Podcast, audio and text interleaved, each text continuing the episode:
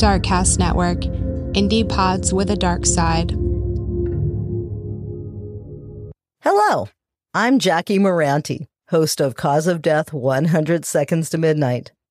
And I'm your guide for this second part of the Darkcast Network's Cruel Summer. Did you know that in the summer months, statistically, crime rises? And while the paranormal doesn't seem to be affected by summer, there is proof that lunar cycles and the changing of seasons does increase activity. Keeping this in mind, sit back and try to relax as we present part two of our cruel summer tour. Hello, everyone. My name is Raven, and I'm the host of Rogue Darkness, the podcast that uncovers how the misinterpretations and misinformation surrounding witchcraft, the occult, and other beliefs have led many to do unthinkable crimes. If you're interested in hearing about cases involving the true darkness of humanity, from ritualistic killings and the demons that live in all of us, to exploration of the macabre and delving deep into the unknown, I invite you to join me over on my show so we can explore the darkness of mankind, one crime at a time. As part of the Darkcast network, I'm honored to bring you an eerie campfire tale that is sure to send shivers down the spines of anyone whom you choose to tell it to this summer. This is the tale of the enigmatic Deer Lady, other times referred to as the Deer Woman, a well known and often confrontational spirit within Native American mythology. Legend has it that the Deer Lady has different meanings to different people. According to the myth, to women, children, and men who are respectful of other women and children. The spirit is generally associated with fertility and love. On the other side of the coin, though, to those who have harmed women and children, she is vengeful and murderous, and is said to lure the harmful perpetrators to their untimely death. So that is where the tale begins. So grab a blanket or two and stay close to those you love because this chilling tale might just make you wish you weren't in the middle of the woods at a secluded campsite with only a fire and some dimly lit flashlights to give you comfort. Legend has it that a man and his friends were out camping one warm summer weekend. It was a boys' night out type of get together, and the man was eager to spend some time with his friends, despite his wife being home with their newborn son. The man had been unfaithful to his wife for quite some time, as well as being condescending and even downright cruel to her, thinking he could ultimately get away with his actions. But little did the man know, something was watching him, knowing his dark secret, and tracking his movements from within the forest depths. The campfire began to burn out, withering to mere embers, so the man and his friends decided to call it a night.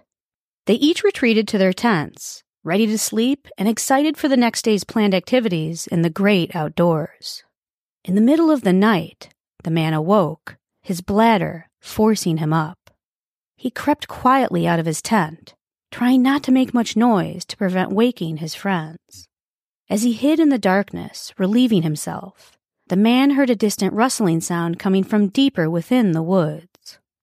The rustling quickly evolved into twigs snapping and then the sounds of hooves stampeding angrily through the otherwise silent forest. The man was startled and without hesitation ran as fast as he could back to his tent. But he wasn't fast enough. You see, the noises the man heard was the deer lady, tracking him down to punish him for his mistreatment to his family. The man was knocked to the ground, and with a few heavy stomps, he was crushed to death under the hooves of the deer lady. Ah!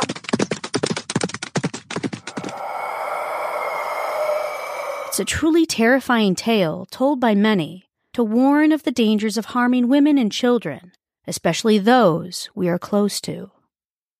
Remember that although a story may seem unbelievable, and maybe even a mere legend, it's still a reminder of the harsh reality that every single one of our actions will be met with an equal, or in this story, an even more crude reaction. If you enjoyed this story, then be sure to check out my podcast, Rogue Darkness, wherever you listen to podcasts, to get a heavy dose of true crime with an occultist twist. And with that said, until next time. Hello, I'm Ashley from Fuck That, and today I'm going to tell you a story about how, amidst the heat of summer, darkness descended upon a small town. It is June 1989 in Stamford, New York, a small village nestled in the northern edge of the Catskills. Coined as the Queen of the Catskills, Stamford was a quaint, small village with just over a thousand residents. But, as idyllic as Stamford may have seemed, the summer of 1989 unleashed a darkness that forever stained its history.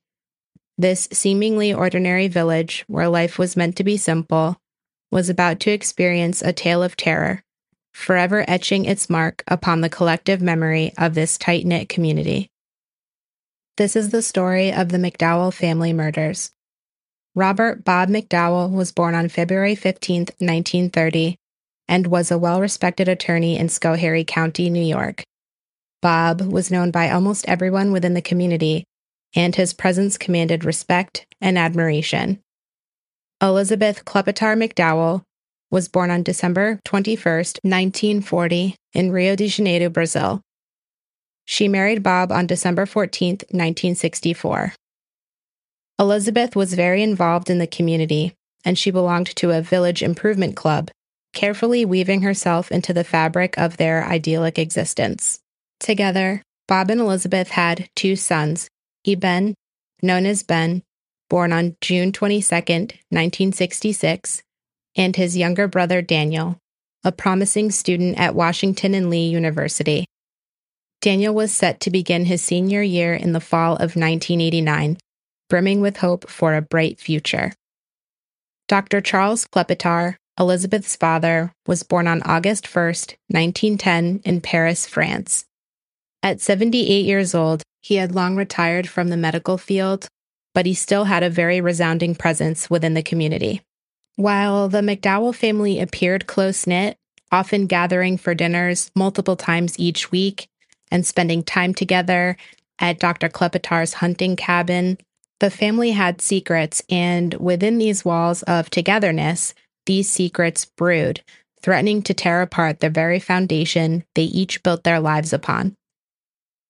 At the center of the family were Ben's parents, his father Bob, a respected local attorney who held the community in his sway, his influence extending far and wide, and his mother, Elizabeth, who danced through social circles gracefully in an attempt to conceal the shadows that stained their picture perfect household.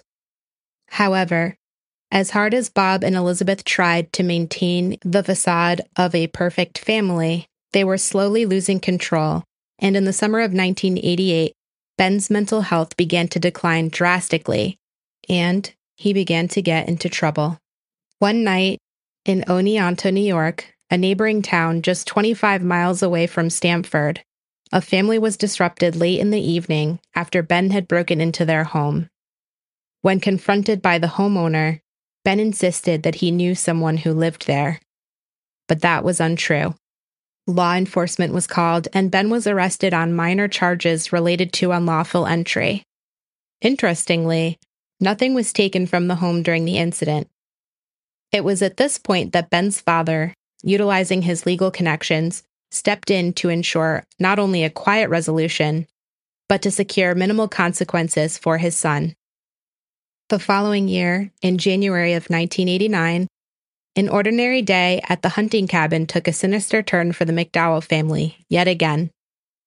Dr. Klepetar, who was suffering from a pre existing shoulder injury, was in the midst of splitting logs when his shoulder began to act up. Concerned for his father in law's well being, Bob offered to take over the task. His son Ben, however, insisted that he needed to do it. Ben grabbed the axe from his father and began chopping wood, hyper fixated on the task and completely unaware of the passing time. After more than enough time had passed, and after more than enough wood had been chopped, Ben's father Bob came to get him and to call him back to the family gathering. Ben, however, refused his father's requests determined to continue to chop wood even though there was more than enough at that point. Tensions began to escalate quickly between Ben and his father, and in a moment of unimaginable horror, Ben struck his own father in the face with the axe. Miraculously, his father survived, his voice filled with anguish as Ben pulled the axe up over his shoulder, ready to swing again. He screamed and pleaded for Ben to drop the axe. The family heard Bob's pleas and rushed to his aid. Struggling to make sense of the situation, Bob insisted that it was an accident, reassuring his family that Ben did not do it on purpose, yet again, shielding Ben from the full weight of the consequences. However, Ben was arrested and charged with reckless endangerment, but according to local law enforcement, his father, Ben, insisted that he did not want them to pursue charges. Protecting Ben once again. As time went on, Ben's behavior grew increasingly irrational, raising even more concerns about his mental well being. In a desperate attempt to find him help, Ben was committed to the Binghamton Psychiatric Center in 1989, located about an hour and a half away from the family's home. Isolated from his family and thrust into the care of psychiatric professionals, Ben's journey into the depths of his own mind had only just begun. While at Binghamton, Ben was diagnosed with schizophrenia, a complex mental disorder, and this diagnosis carried profound implications for Ben's future. Schizophrenia is characterized by psychotic symptoms and often is accompanied by a decline in social and occupational functioning. And this obviously presented formidable challenges for Ben. The road to recovery proved to be arduous, as many individuals who develop this disorder do not experience a complete restoration of their former selves. The impact of schizophrenia reverberates throughout every aspect of one's life, leaving lasting consequences. For those affected, including Ben, social isolation becomes a pervasive presence as the symptoms of the disorder can create barriers in forming and maintaining relationships. The life changing consequences of a schizophrenia diagnosis permeate every facet of one's existence, and this was Ben's new reality. His struggle to regain stability, manage symptoms, and navigate the world with a condition that alters perception would be lonely, and it would be a challenging path. After Ben was discharged, his eagerness to escape the confines of his home led him to seek solace at his grandfather's hunting cabin. But, unbeknownst to anyone, this decision would have dire consequences, as it meant his medication intake would go unmonitored, and he would cease taking his medication. Throughout Ben's life, he and his grandfather shared a close bond, making the cabin an appealing retreat. However, what Ben's family didn't know was that this retreat was planned. And just a few days prior, on June 16th, Ben purchased a shotgun from a local gun store. In order to purchase the shotgun, the required form asked if Ben had previously been treated for mental health issues. Ben answered no. On June 21, 1989, after a long day of fishing with his grandfather, Dr. Klepetar went to take a nap. While he was asleep, Ben approached his grandfather with chilling intent. At close range, he fired the shotgun, killing his grandfather. But according to Ben's plan, he still had work to do. As evening approached and the dinner hour loomed, Ben called his mother, his voice laced with urgency and distress. Ben spoke to his mother, informing her that something was wrong with his grandfather and that he couldn't wake him up. Ben pleaded with his mother, urging her to have his family come to the cabin to help him out with his grandfather, her father. Ben's mother quickly called her husband, relaying the unsettling information, recognizing the gravity of the situation. Elizabeth's instinct was to involve the authorities. However, Bob had a completely different perspective. As usual, he insisted on keeping this under wraps, concealing their family issues from public scrutiny. Reluctantly, they agreed to make the journey to the cabin together, with their younger son Daniel insistent on coming as well. The following day, shortly after 9:15 a.m. on June 22nd, authorities arrived at the hunting cabin after a social worker found a note written by Ben on the front door of his father's law office in Stamford. Upon arrival, authorities found Dr. Klepetar shot in his bed. He was 78. Ben's father, Bob, who was 59, was found at the edge of a pond near the cabin alongside his son Daniel, who was only 22. Ben's mother, Elizabeth, was found in the pond. According to sheriffs, she was trying to flee from her son. Elizabeth was 48. State and local police began searching frantically for Ben and cornered him around 11 a.m. near the pond, which was just under a half mile from the cabin. Authorities tried to talk Ben into surrendering, in a six hour standoff. However, after Ben began shooting at authorities, he was shot and killed. Authorities on scene have since spoken out, expressing their wish that there was more that they could do, even though they believed they did all they could. One officer recounted that even though he tried to plead with Ben to surrender and express that they didn't want to hurt him, Ben kept reiterating that he wanted them to please shoot him. During the scorching summer of 1989, a chilling tale unfolded, leaving Stamford, New York forever changed. The McDowell family tragedy serves as a haunting reminder that the heat can bear witness to the darkest depths of human nature and the profound impact that untreated mental health disorders can have on everyone around. Even amidst the carefree laughter and fun of summer, the heat can become an unwilling accomplice to heinous crimes. Thank you for listening. You can find more episodes and content from Fuck That, a true crime podcast, wherever you listen to podcasts. My name is DJ, and I'm the host of the Mythical True Crime Podcast, where we uncover the true crimes of modern legends with our spoken narratives that blend history, crime, and the supernatural. Today's story is one of the most infamous unsolved homicide cases in Finnish criminal history, and it went on to inspire the successful film franchise Friday the 13th. In the early morning hours on Saturday, June 4th, 1960, four Finnish teenagers decided to go camping along the shore of Lake Bodom. Mael and Anya were both 15 years of age at the time. Accompanying them were their boyfriends, Seppo and Niles, both aged 18. Now, sometime between 4 to 6 a.m. during the early morning hours that Sunday, June 5th, Mael, Anya, and Seppo were all stabbed and bludgeoned to death by an unknown assailant. Niles, the only survivor of the massacre, had fractured facial bones and stab wounds to his torso. He stated after several interviews that he had had a glimpse of the attacker clothed in all black with bright red eyes coming from them. At about 6 a.m., a group of boys birdwatching some distance away had reported seeing a tent collapsed and a blond man walking away from the site. The bodies of the victims were discovered at around 11 a.m. by a carpenter named Esko Johansson. He alerted the police, who arrived at the scene at noon that day.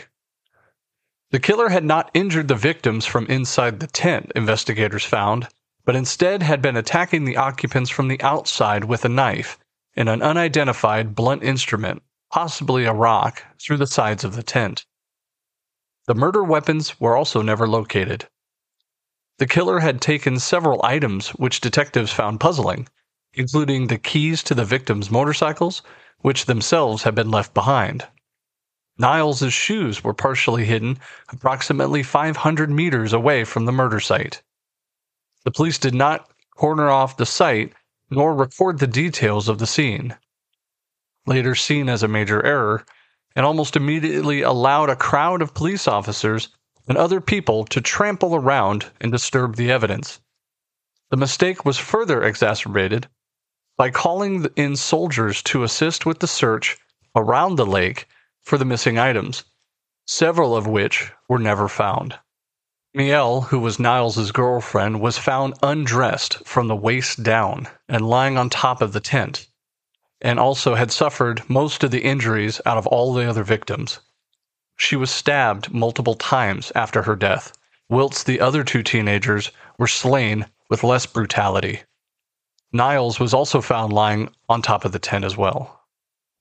There were two notable suspects in the course of the investigations of the Lake Bodom murders which are the following Vladimir Gyllström. Many local people suspected Karl Vladimir Gyllström, which is a kiosk keeper in the nearby city known to have been hostile towards campers. Police found no hard evidence to link him to the actual murders.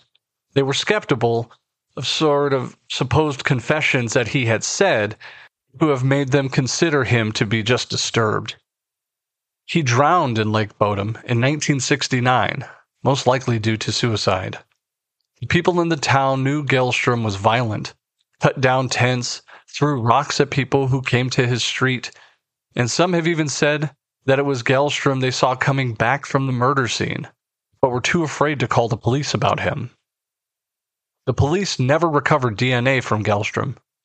A book released in 2006 brings up the theory in detail the book also claims that the police almost immediately ignored most much of the evidence that was previously unknown to the public because the language barriers among other things. Now the other person was Hans Assmann. Most public suspicion focused on Hans, who lived several kilometers away from the shore of Lake Bodom. A series of popular books propagated the theory that Hans committed the Bodom killings and also other murders. It was not taken seriously by police, as Hans had already an alibi for the night the Bodom murders occurred, and was said to have been in Germany during that time of another murder. On the morning of June 6, 1960, however, he had shown up at the hospital in the nearby city Helsinki with bloody clothes. After 40 years later, in late March 2004, Niles, not suspected in the case as far as the public knew, was arrested. And in early 2005, the Finnish National Bureau of Investigation declared the case solved based on new forensic evidence. According to the prosecution's interpretation of the bloodstains, Niles had been drunk and excluded from the tent when he attacked the other boy, getting his jaw broken in a fight, which escalated into him committing the three murders. The trial started August 4th, 2005, with Niles' defense lawyer arguing that the murders themselves were the work of one or more outsiders, and that Niles had been incapable of killing three people given the extent of his injuries. It had been also known that his shoes worn, worn by the killer and hidden by him 500 yards away from the tent belonged to Niles, who was also found barefoot on top. Modern DNA analysis is, was significant for this prosecution as it showed that the three murdered victims' blood was on Niles' shoes. Niles was completely absent. The prosecution said it followed from the lack of Niles' blood on the shoes that his injuries had occurred at a different time of the attack from the murdered victims, and that the only explanation was that Niles had committed the murders himself then faked the theft of the items by hiding them, further injuring himself, and then went back to the tent where, at that time barefoot, pretended to be unconscious.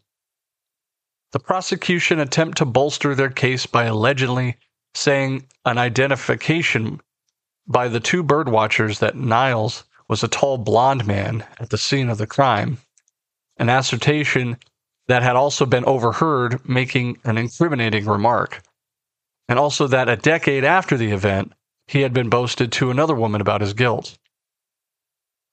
Now, on October 7, 2005, Niles was acquitted of all charges. The court explained the verdict due to the prosecution's evidence being inconclusive, also, failure to show Niles had a motive appropriate to the crime of such extreme seriousness, and certainty about the facts now being impossible to be given about the time that had been elapsed. It ended with the state of Finland paying him 44,900 euros for mental suffering because of the long remain time. But he was refused permission to sue Finnish newspapers for defamation. There were several films made about this case, including the most recent 2016 Finnish slasher film, Lake Bodom, which is based on the murder case. But more importantly, it inadvertently inspired the Friday the 13th film franchise that started back in 1980. I do hope you enjoyed tonight's show. If you enjoyed this story, I have many more on my podcast, Mythical True Crime, available wherever you listen to your podcasts. You can also follow me on every social media Twitter, Facebook, and Instagram at Mythical True Crime. Hello, it's Alana, one half of the Canadian podcast Castles and Cryptids, and here is my story for the Cruel Summer Special. Robert Irving Bain married Margaret Arawa Cullen in New Zealand in 1969. They had four children, starting with son David in 1972, daughter Arawa in 1974, daughter Laniet in 1976, and son Stephen in 1980. They briefly lived in Papua New Guinea, where Robin worked as a missionary teacher before they moved back to New Zealand. On the 20th of June, 1994, the whole family, minus David, were found shot to death in their home. Robin, Margaret, Arawa, Laniet, and Stephen were discovered in their Dunedin, New Zealand home, and David at the time was only 22, the only remaining son. At the time of their death, the parents Robin and Margaret were somewhat estranged. Robin either stayed in a caravan at the back of the property or at his place at the school where he worked. The house was also in absolute shambles, with things piled everywhere and not cleaned. Robin had been struggling with depression, and his colleagues had begun to notice and remark on his decline prior to his death. Margaret had her issues also and was not known to be shy about her problems with her marriage. Was often overheard to have called her husband a son of Belial, one of the four crown princes of hell. She was also known to say things like, I'd shoot him if I could. Their daughter Laniet was living in an apartment, but also sometimes stayed with her father at his apartment at the school. She had also been summoned back to the Dunedin home for the family meeting. She came home on the 19th of June and they were supposed to have the meeting the very next day. But by the next morning, when David returned home from his part time paper route, he found his entire family dead. He then called the emergency line 111 at 7:09 a.m. He told the dispatcher, "They're all dead. They're all dead." A rifle was found lying next to Robin's body. Police also found a haunting message on the family computer that read, Sorry, you were the only one who deserved to stay. There appeared to be a gap between David arriving home and calling the emergency line, and also they saw he had some injuries on his arms. So, four days later, David is charged with the deaths of his family members. But just two short weeks later, the house was burned down by remaining family members' request before the trial had even started. Unfortunately, the police investigator failed to retain the carpet that had the bloody footprints on it, the ones that would be used to help convict David Bain. As the prosecution and defense teams prepared for the trial, a possible motive for the murders came to light. A possible motive for the father, Robin, however. He had apparently been having an incestuous relationship with his daughter, Laniet. She had confided in a male friend who told police she was planning to confront her father and expose him. This was just before the family meeting was called. The witness that was supposed to be called to testify to the relationship between Robin and his daughter simply never showed up, however. Despite a lack of clear motive and based on the circumstantial evidence and bloody footprints, David was found guilty. In fact, the only real motive ever suggested that I found was a minor and long running argument with his father about the use of a chainsaw. Other than, of course, the prosecution's rather weak argument that he wanted his inheritance. The family were not wealthy. He was sentenced to life imprisonment with a minimum 16 year non parole period. Joe Karam, a former All Black rugby, rugby player in New Zealand, became interested in the case after he heard that people were selling jam to raise money to aid David in an appeal. He studied the trial and became convinced of David's innocence. He plunged his considerable wealth into his efforts to get David a retrial. He spent all his free time on the case, working on it full time and losing an estimated $4 million in time, loss of earnings, and costs of legal and forensic experts. Prior to this, he had been a millionaire with over 20 properties. David was granted an appeal in 1995, but a retrial would not take place until 2009. Robin, David's father, remained a focus of the case as he was still the best and most likely suspect, other than David. As his mental health was called into question, his depression was brought up, and the incest, incest story and his work suffering were all brought up by David's team. The trial lasted three months, and it took the jury less than a day to find him not guilty. In March of 2010, Bain lodged an application for compensation for wrongful imprisonment. But it was complicated. His case fell outside cabinet rules on compensation, meaning the government was not obliged to pay him anything, but may do so if he was able to establish his innocence on the balance of probabilities and was also the victim of exceptional circumstances. A Canadian judge was brought in due to the high profile nature of the case to review this application. Judge Minister Simon Power of New Zealand appointed retired Canadian Supreme Court Justice Ian Binnie. Retired Canadian Supreme Court Justice Ian Binnie. He sided with David. He concluded his review in September of 2012, finding that the Dunedin police made a number of egregious errors that led directly to the wrongful conviction. After a lengthy battle amidst a scandal that was later dubbed dirty politics, finally David was offered $925,000 in payment if he would agree to drop all legal challenges. He agreed.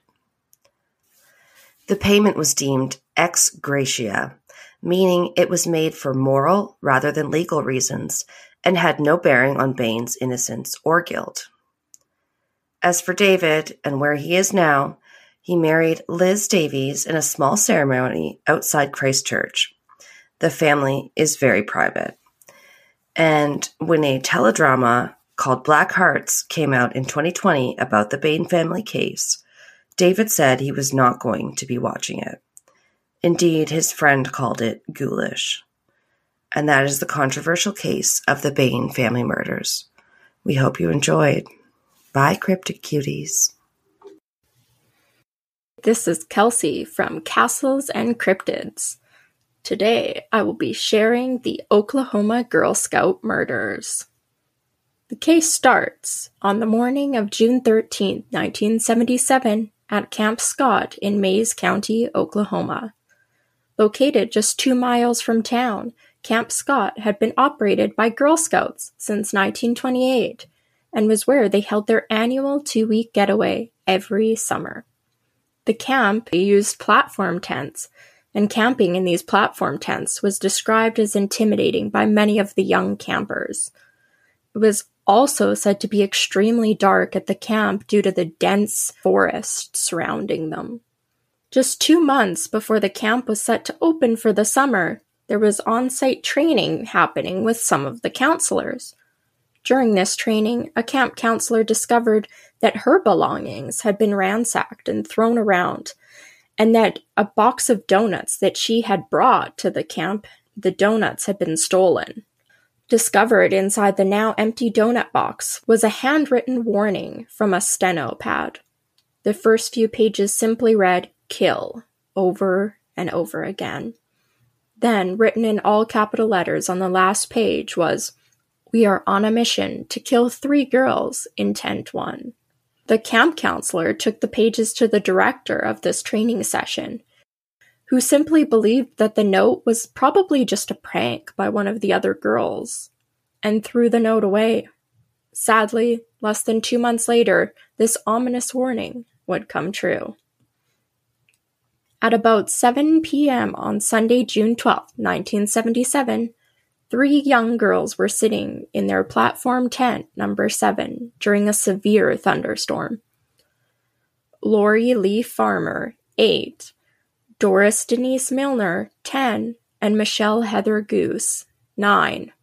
Their tent was part of the camp's Kiowa unit, which was located the farthest from the counselor's tent and was partially obscured by the camp showers. Other campers that night later described the storm and the darkness, saying, quote, It was the darkest dark I had ever known. I couldn't tell if my eyes were open or shut. But no one would have imagined what would be found come morning.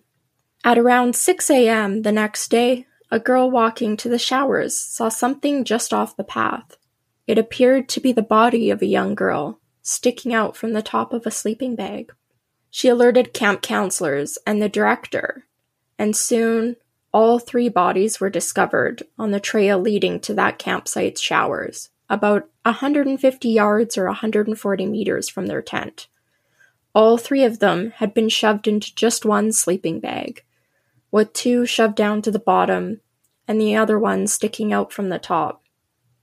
All three girls had been raped before being bludgeoned and eventually strangled to death. Investigators determined that their brutal attacks had actually happened inside of tent number 7, and that later the bodies were moved to the shower area and stuffed inside that sleeping bag. A large red flashlight was also found on top of the girls' bodies, a fingerprint was able to be lifted from the lens, but it was too smudged for any positive ID. A size 9.5 shoe print was found in blood inside of the tent. During the believed time of the murders, between 2:30 and 3 a.m. on June 13th, a nearby landowner reported hearing quite a bit of traffic on a remote road near the camp and other Girl Scouts reported hearing strange sounds, moaning, and people moving around outside that night, which was weird because of the severe thunderstorm. Camp Scott was promptly evacuated and eventually shut down. A huge manhunt was undertaken, looking for the suspect or suspects, and after 10 months on the run, police were able to get their man, the case was declared closed and solved when Gene Leroy Hart, a local jail escapee, was arrested. Hart had a history of violence and rape, including the kidnap and rape of two pregnant women just 10 years earlier.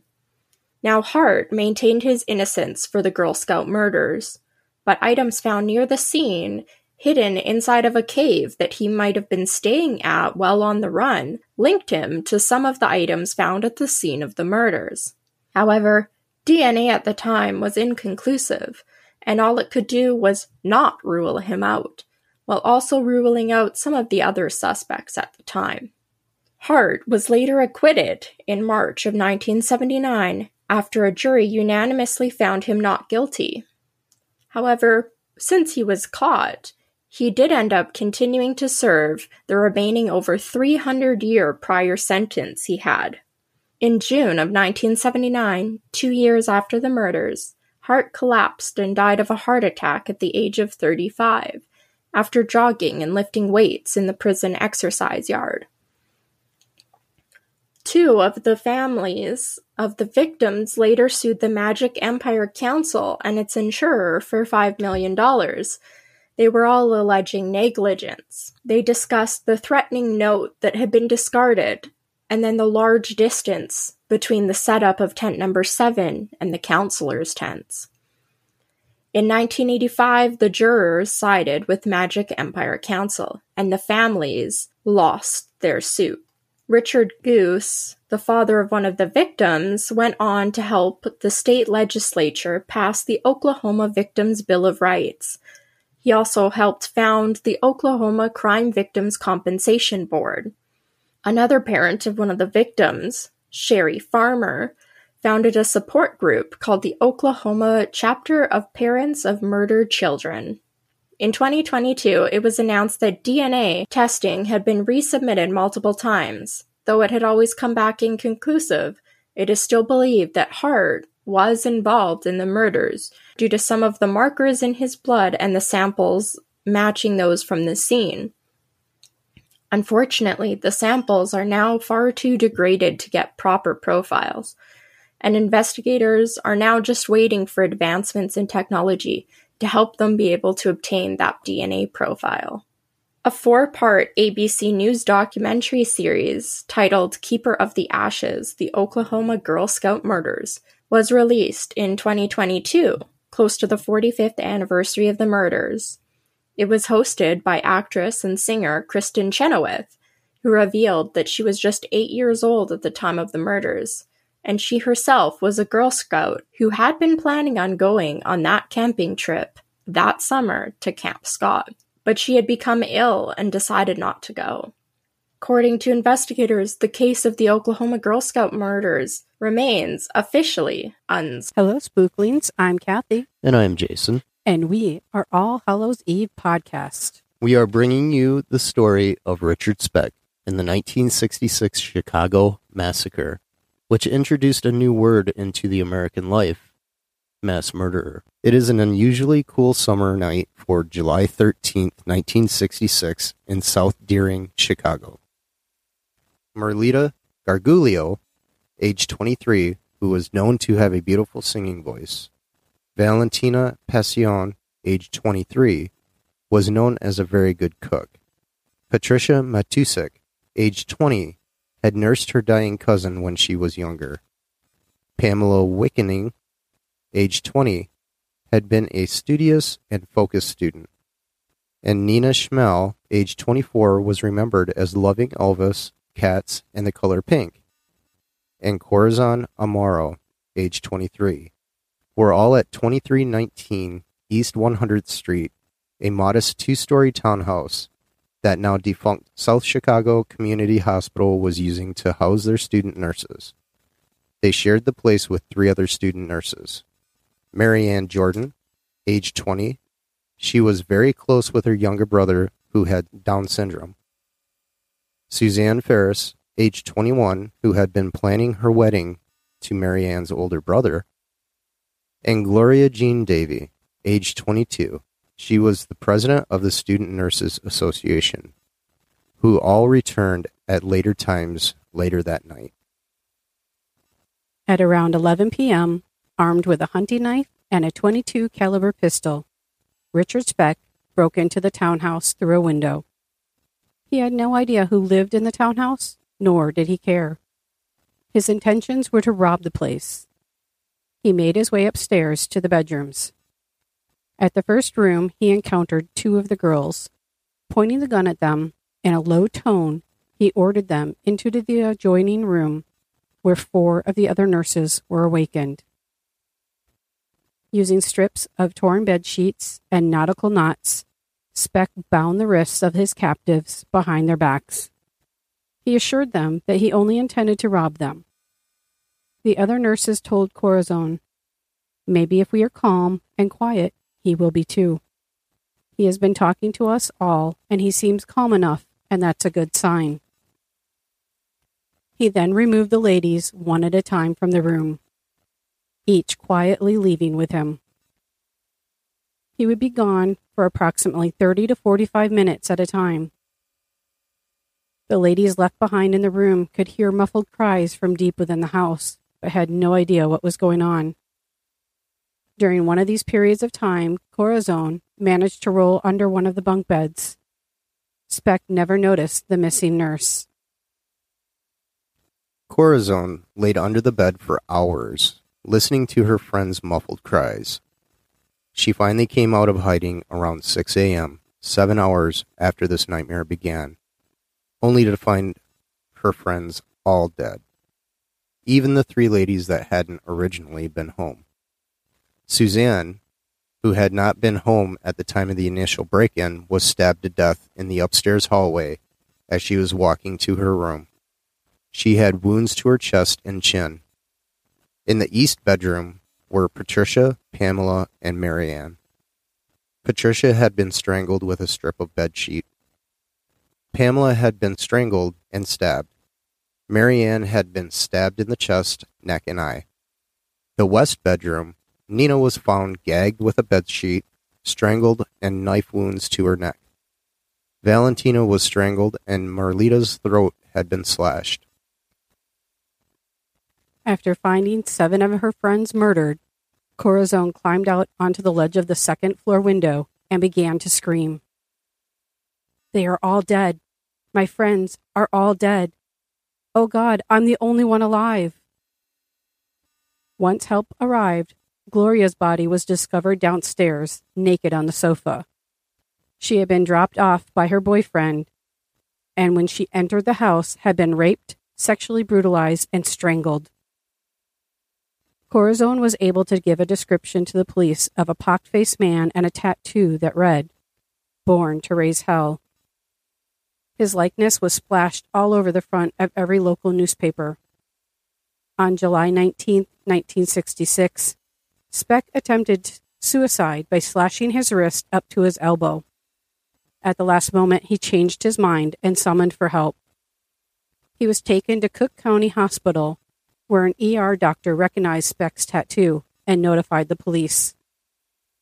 Richard Speck's trial began April 3, 1967, after a panel of psychiatrists judged him competent to stand trial. He claimed to have no recollection of the murders and showed no emotions during the trial. His fingerprints were found all over the crime scene, but the final nail in his coffin was during the trial when Corazon was asked if she could identify the killer. She rose from her seat in the witness box, walked directly in front of Speck, pointed at him, and stated, This is the man. On April 15, 1967, after 49 minutes of deliberation, the jury found Speck guilty and recommended the death penalty. On June 5th, Judge Herbert Paschen sentenced Speck to death by electric chair. Speck never made it to the electric chair. The Supreme Court in 1971 upheld his conviction but reversed the death sentence. Instead, Speck was dispatched to the Stateville Correctional Center to serve a 400 year sentence. He died on December 5, 1991, of a heart attack. He was 49 years old. If you would like to hear more about Richard Speck or other spooky topics, find us on your favorite podcast platform. And don't forget, stay spooky, my friends. A teenage girl leads a troubled life. She lives in a dangerous neighborhood. She's been rebelling. She's been having family problems. Then she disappears. So, what caused it? Did she run away voluntarily to escape her problems? Did she fall victim to a criminal roaming her streets? Or are family members not telling the whole story about the last day she was seen? These are the questions that have been swirling around the disappearance of Ashley Summers, a 14 year old girl from Cleveland, Ohio, who was last seen in July of 2007. What appeared at first to be a relatively straightforward runaway case has morphed over the years into a rat's nest of terrifying possibilities. Ashley Nicole Summers was born on June 16, 1993, in Cleveland, Ohio. She was the oldest of six children born to Jennifer Summers. Ashley's father took off after she was born, but Jennifer met somebody new and gave birth to Ashley's five half siblings. Jennifer herself came from a big family and they all lived nearby in Cleveland. The family was made up of 10 aunts and uncles, cousins, great aunts, and great uncles, and grandparents. Though she had this close knit family. As Ashley approached her 14th birthday, boys also started entering the picture and things started to change. Right before Ashley turned 14, she met an older boy in her neighborhood named Gene. Gene was 16. And, you know, two years isn't really that big of an age difference, but at the time, Ashley was in middle school and Gene was already in high school. So her mom was not a fan of this relationship. But as these things tend to go, the more Jennifer disapproved of her daughter's boyfriend, the more Ashley was drawn to him. And this led to other acts of rebellion. Jennifer suspected that Ashley had been taking money out of her purse here and there, but one day Ashley took Jennifer's entire paycheck out of a drawer. Soon, Jennifer found out why Ashley had done that. One day, her oldest daughter came home with a giant tattoo of a heart on her arm that said Gene in the middle. Jennifer, of course, hit the roof and really was at the end of her rope with Ashley. But luckily, like I said, she had this large family around her to offer support. So Jennifer went to her own mother, who, you know, had a little experience in dealing with rebellious teenagers, and she asked her what to do. Jennifer's mother agreed that since it was summertime and Ashley was out of school, that she should move in with her for a while. Jennifer hoped that the change of scenery would help. And, you know, Jennifer's mother also lived on the other side of town, away from Gene. So at first, after this move, things do seem to get a little bit better. But as you may imagine, living with her grandmother did prove to be a little boring for the 14 year old. But luckily for Ashley, a ton of family lived nearby, so she just kind of started bouncing around. Her great uncle Kevin's house apparently was a big hangout for the cousins because he spoiled them and let them do whatever they wanted. Ashley's Aunt Danielle had also just moved into a place in the Cleveland suburbs, and Ashley talked about moving in with her.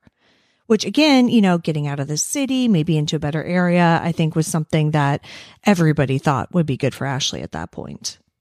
July 4th, 2007 was Ashley's great uncle Keith's birthday. He had a pool party at his house like he did every year. Ashley came, but Jennifer and her other kids didn't for some reason. However, there were plenty of other family members there. Apparently, though, according to them, Ashley seemed a little depressed when she got there, but eventually got in the pool and started playing with her cousins and seemed to cheer up. She stayed there for around three or four hours and then told them she was going to go to her Aunt Christina's house who at the time lived just a few blocks away. She left Keith's house around 6 p.m. and seemingly disappeared. The problem was because Ashley bounced around between her family's houses so much, it took a while before anyone actually realized she was missing. Luckily, Ashley's mother, Jennifer, said that she talked to her daughter either every day or every other day. So when a few days went by without being able to get in touch with her, she knew something was wrong, and Ashley's family did report her missing. Now, due to Ashley's recent rebellion and the fact that she had already been bouncing around between houses, police classified Ashley as a runaway.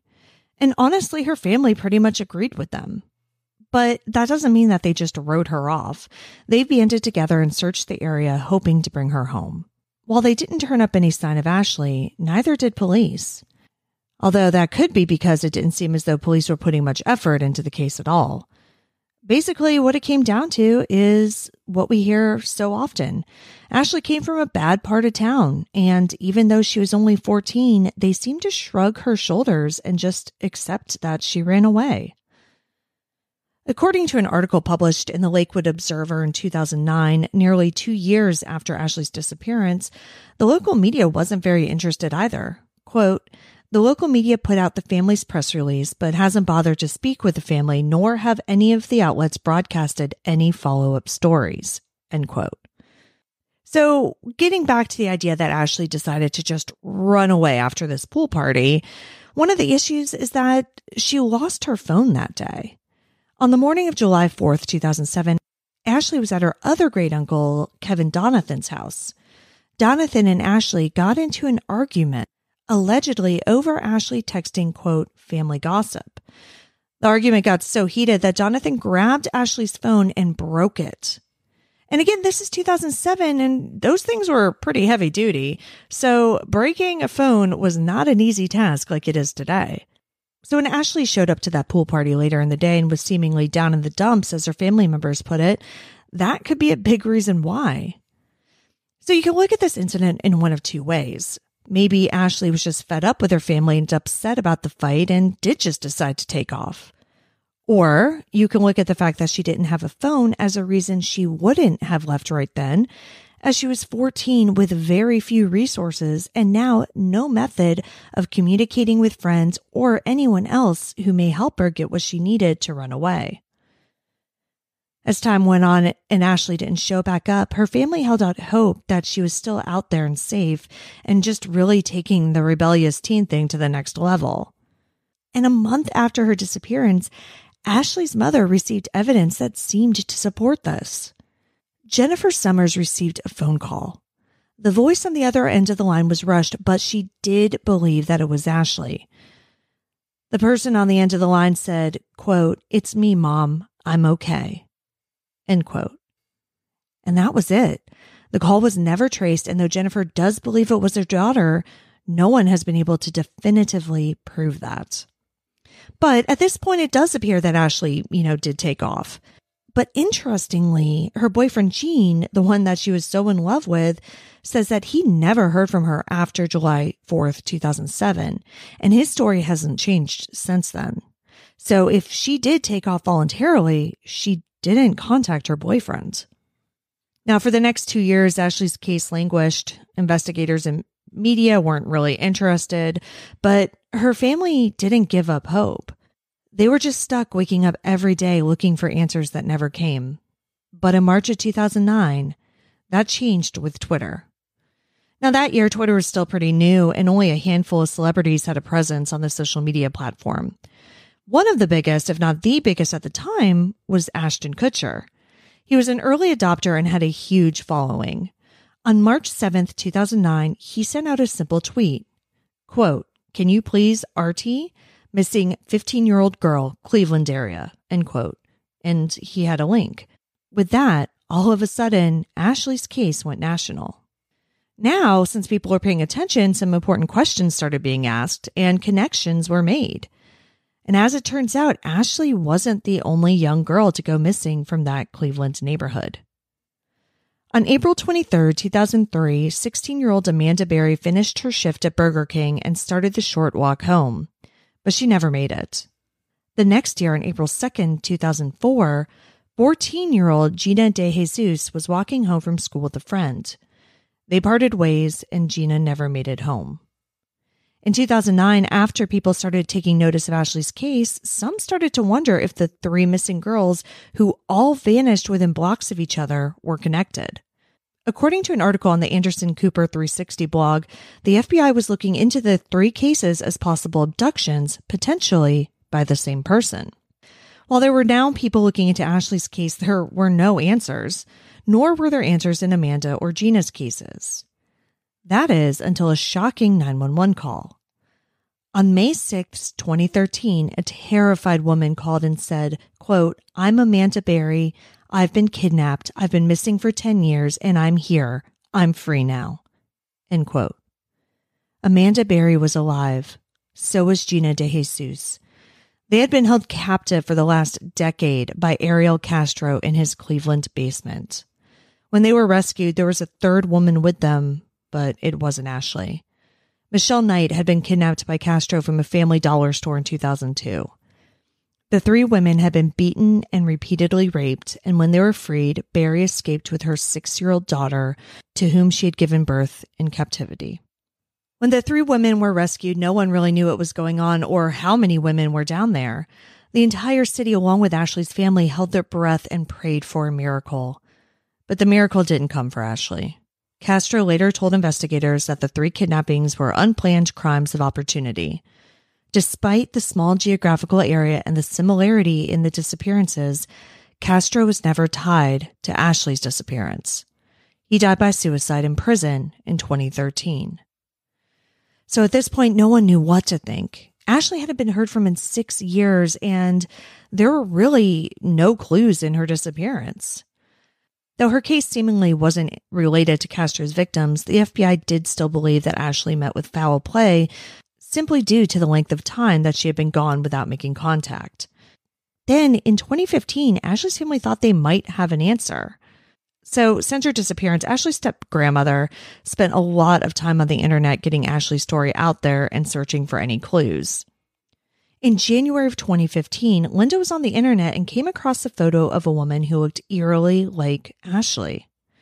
The photo that Linda saw was from an ATM in Warwick, Rhode Island. In the photo was a woman and a male accomplice who were being accused of identity theft, fraud, and other related crimes. Linda and the rest of Ashley's family thought it looked so much like her that they contacted Warwick police, who agreed. Warwick PD publicized the case in hopes of identifying the mystery woman, but received no leads. The FBI got involved and launched a search for the woman that lasted several months. In July of that year, the FBI did come out and say that the woman in the ATM photo was not Ashley. In an effort to find the mystery woman, billboards had been erected around Warwick with her photo. And apparently, the woman's parents contacted the FBI to let them know that it was their daughter and she was known to commit petty crimes. Three years later, in November of 2018, Cleveland police and the FBI announced that they had new information in Ashley's case that put her last known whereabouts into question. Not only that, the day and time at which she was last seen was also up in the air. Police said that they believed there were two additional areas of interest where she was last seen.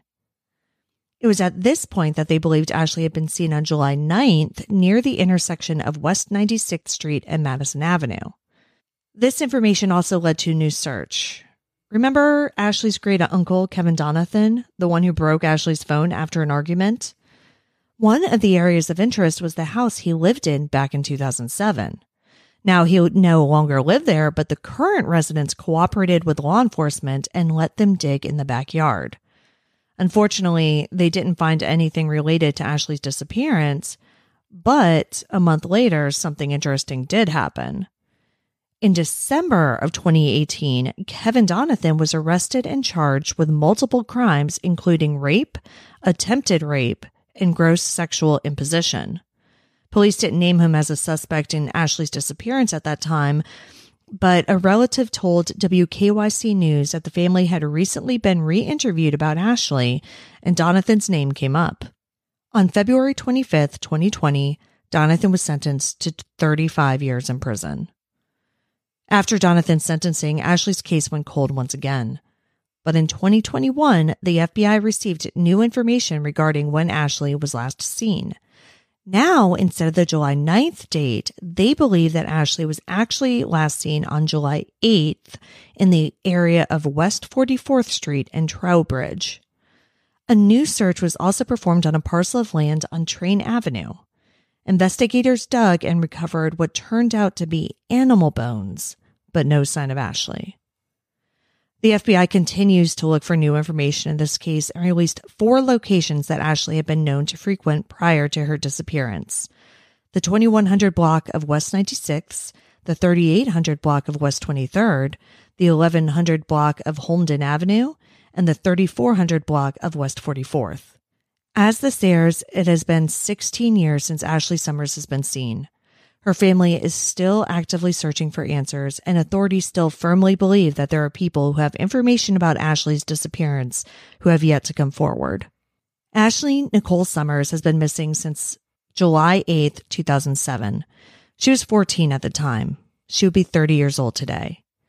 Anyone who has had an interaction with Ashley or has possible knowledge of what may have happened to her is asked to contact the Cleveland FBI at 216 522 1400. You can also make a tip at Crime Stoppers at 25crime.com. There is a reward for information in her disappearance. Thank you for listening. If you want to hear more stories of unsolved missing persons cases, make sure you tune in to And Then They Were Gone, hosted by Coney Gallagher and Ethan Flick. And in the meantime, enjoy the rest of these cruel summer stories. We all hope that you enjoyed this two parter of cruel summertime stories, researched and recorded just for you by the dark minded folks at the Darkcast Network. Be sure to check out all the fantastic shows at Darkcast Network by going to www.darkcastnetwork.com.